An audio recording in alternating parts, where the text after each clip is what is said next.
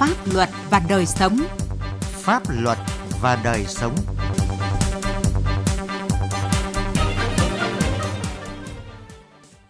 Kính chào quý vị và các bạn.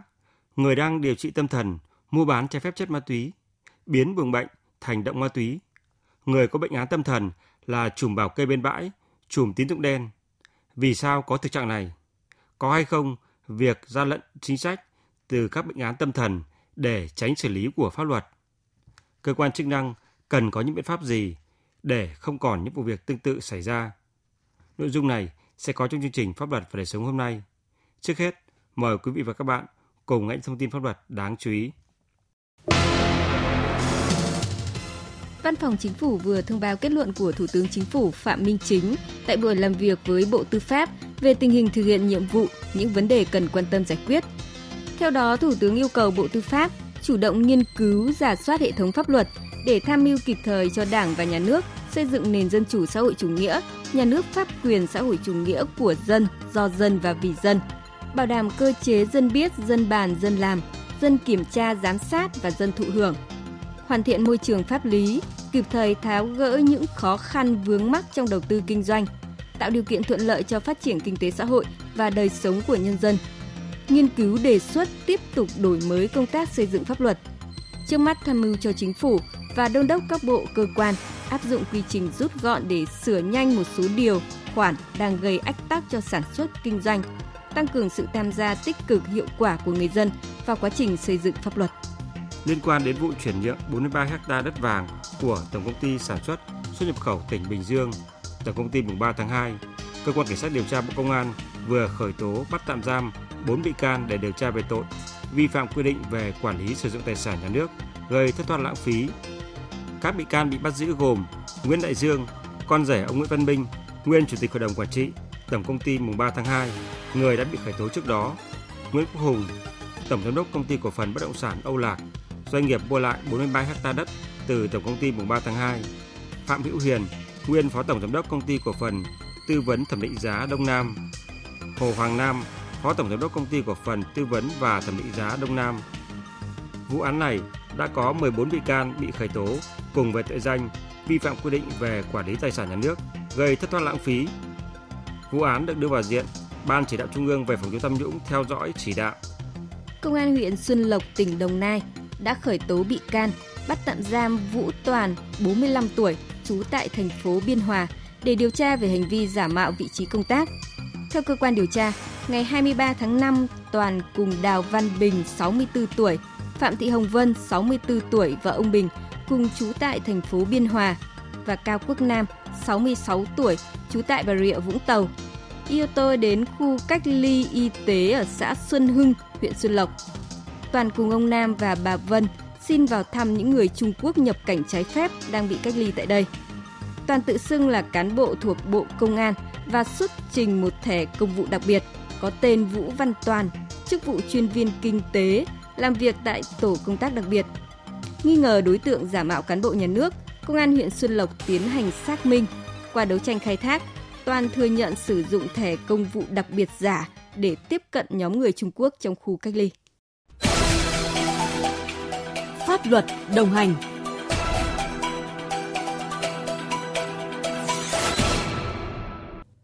Thưa quý vị và các bạn, trong thời gian gần đây, liên tiếp xảy ra các vụ việc gây bức xúc dư luận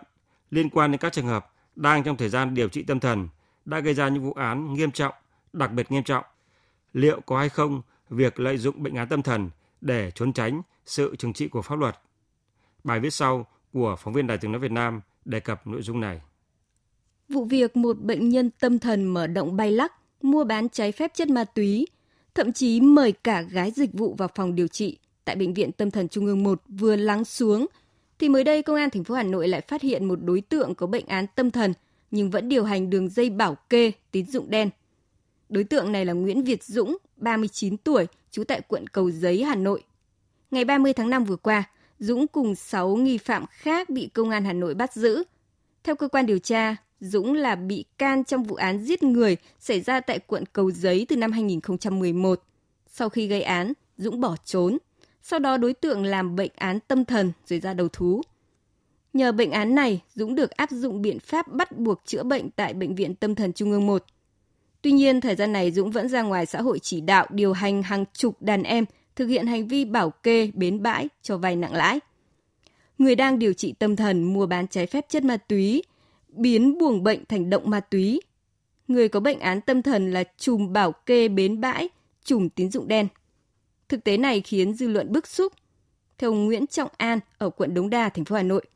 qua sự việc này cho thấy việc kiểm soát lỏng lẻo tại các bệnh viện tâm thần đã gây ra những hậu quả nghiêm trọng.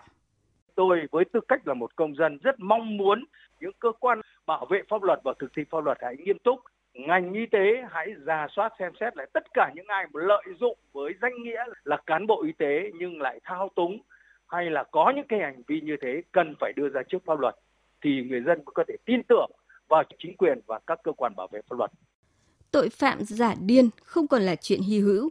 và bệnh án tâm thần đã trở thành tấm bình phong để nhiều đối tượng trốn tránh trách nhiệm hình sự.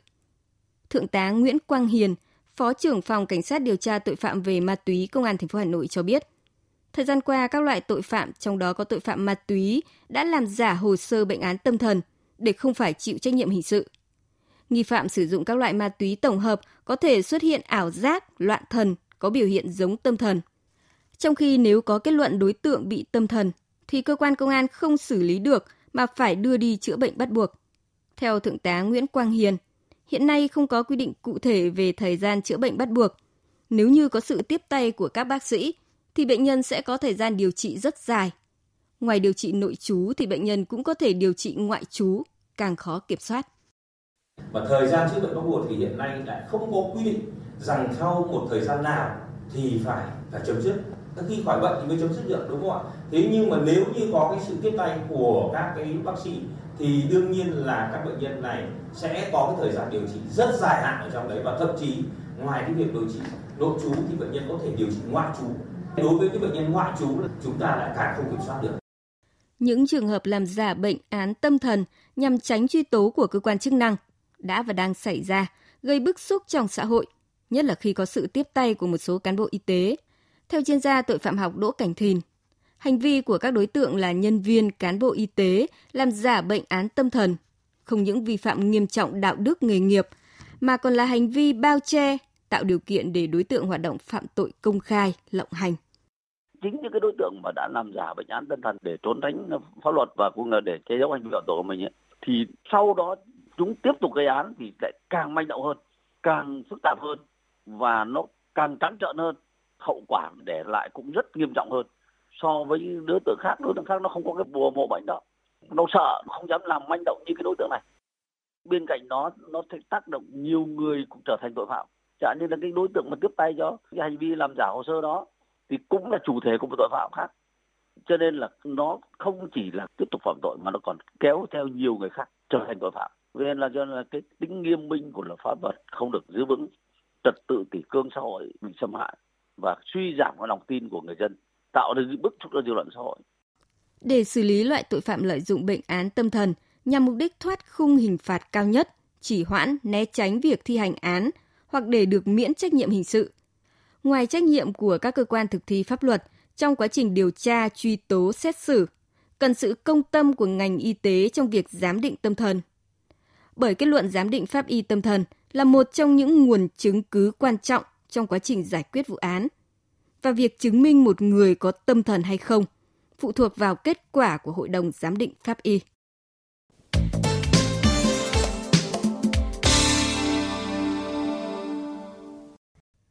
Thưa quý vị và các bạn, giả tâm thần để được đưa đi điều trị nhằm trốn tội, trốn tránh cơ quan điều tra là thủ đoạn mà tội phạm hay sử dụng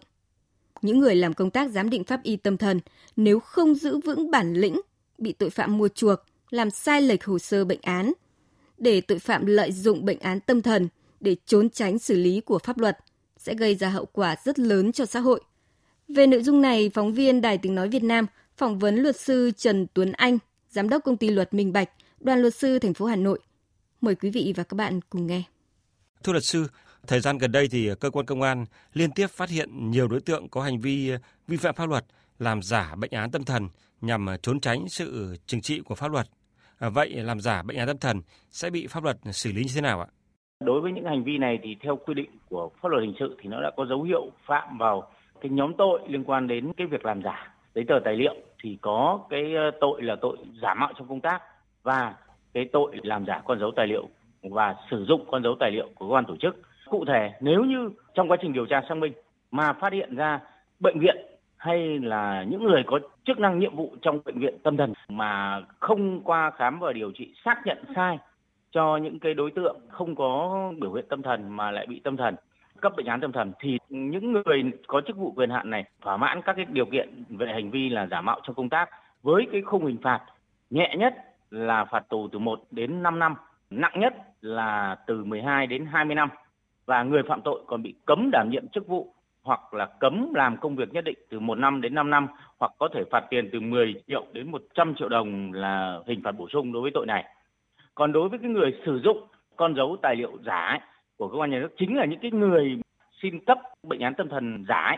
thì họ có dấu hiệu phạm tội sử dụng con dấu hoặc tài liệu giả của cơ quan tổ chức với khung hình phạt có thể phạt tiền từ 30 đến 100 triệu đồng, phạt cải tạo không giam giữ đến 3 năm hoặc là phạt tù từ 6 tháng đến 2 năm. Trong trường hợp làm hoặc sử dụng hoặc thu lợi bất chính từ ờ, 50 triệu đồng trở lên hay là sử dụng con dấu tài liệu hoặc giấy tờ khác thực hiện cái tội phạm rất nghiêm trọng hoặc tội đặc biệt nghiêm trọng thì có thể bị xử lý tới 7 năm tù. Ngoài ra thì người phạm tội còn có thể bị phạt tiền là hình thức xử phạt bổ sung từ 5 triệu đến 50 triệu đồng. Đã có không ít đối tượng thực hiện hành vi nguy hiểm cho xã hội nhưng vẫn nhẫn nhơ ngoài phòng pháp luật vì có hồ sơ mắc bệnh tâm thần. Vì à. sao cái tình trạng này vẫn tiếp diễn trong cái thời gian gần đây thưa luật sư ạ? Tất cả nó đều xoay quanh cái câu chuyện là trục lợi đối với những cái đối tượng mà làm giả cái bệnh án tâm thần tức là nếu mà bệnh viện có chức năng xác nhận tâm thần mà cấp giả ra thì rõ ràng họ mong muốn đạt được lợi ích vật chất hoặc có thể lợi ích nào đấy thế thì họ đã bất chấp đạo đức nghề nghiệp họ cấp ra những cái bệnh án tâm thần giả thì đầu tiên là yếu tố vụ lợi. Còn đối với những cái đối tượng phạm tội thì đây như một cái cứu cánh cho họ. Do vậy họ sẵn sàng bỏ ra một cái khoản tiền không nhỏ để họ mua được cái bệnh án tâm thần. Cái thứ hai, nó có thể xuất phát từ cái chính sách nhân đạo của pháp luật Việt Nam đối với những bệnh nhân tâm thần. Nên là cái tình trạng này mặc dù đã được phát hiện, điều tra, truy tố, xét xử, nhưng vẫn tiếp diễn trong cái thời gian gần đây. Việc à, làm giả à, bệnh án tâm thần không chỉ xâm phạm đến à, hoạt động đúng đắn của cơ quan tổ chức mà còn gây ra những cái hệ lụy nguy hiểm như thế nào cho xã hội thưa luật sư ạ? Cái hành vi này nó gây ra cái hậu quả đặc biệt nghiêm trọng đối với xã hội. Đầu tiên là các đối tượng mà thực hiện hành vi tội phạm không bị trừng trị của pháp luật. Ở đây nó liên quan đến cả câu chuyện lòng tin, tức là gì? Người dân mất niềm tin vào pháp luật khi mà những đối tượng này thực hiện hành vi vi phạm pháp luật rất rõ ràng, hành vi phạm tội rất rõ ràng nhưng lại không bị xử lý. Nó dung túng, bao che cho cái hoạt động tội phạm xảy ra trong xã hội. Đây là một hệ lụy hết sức nguy hiểm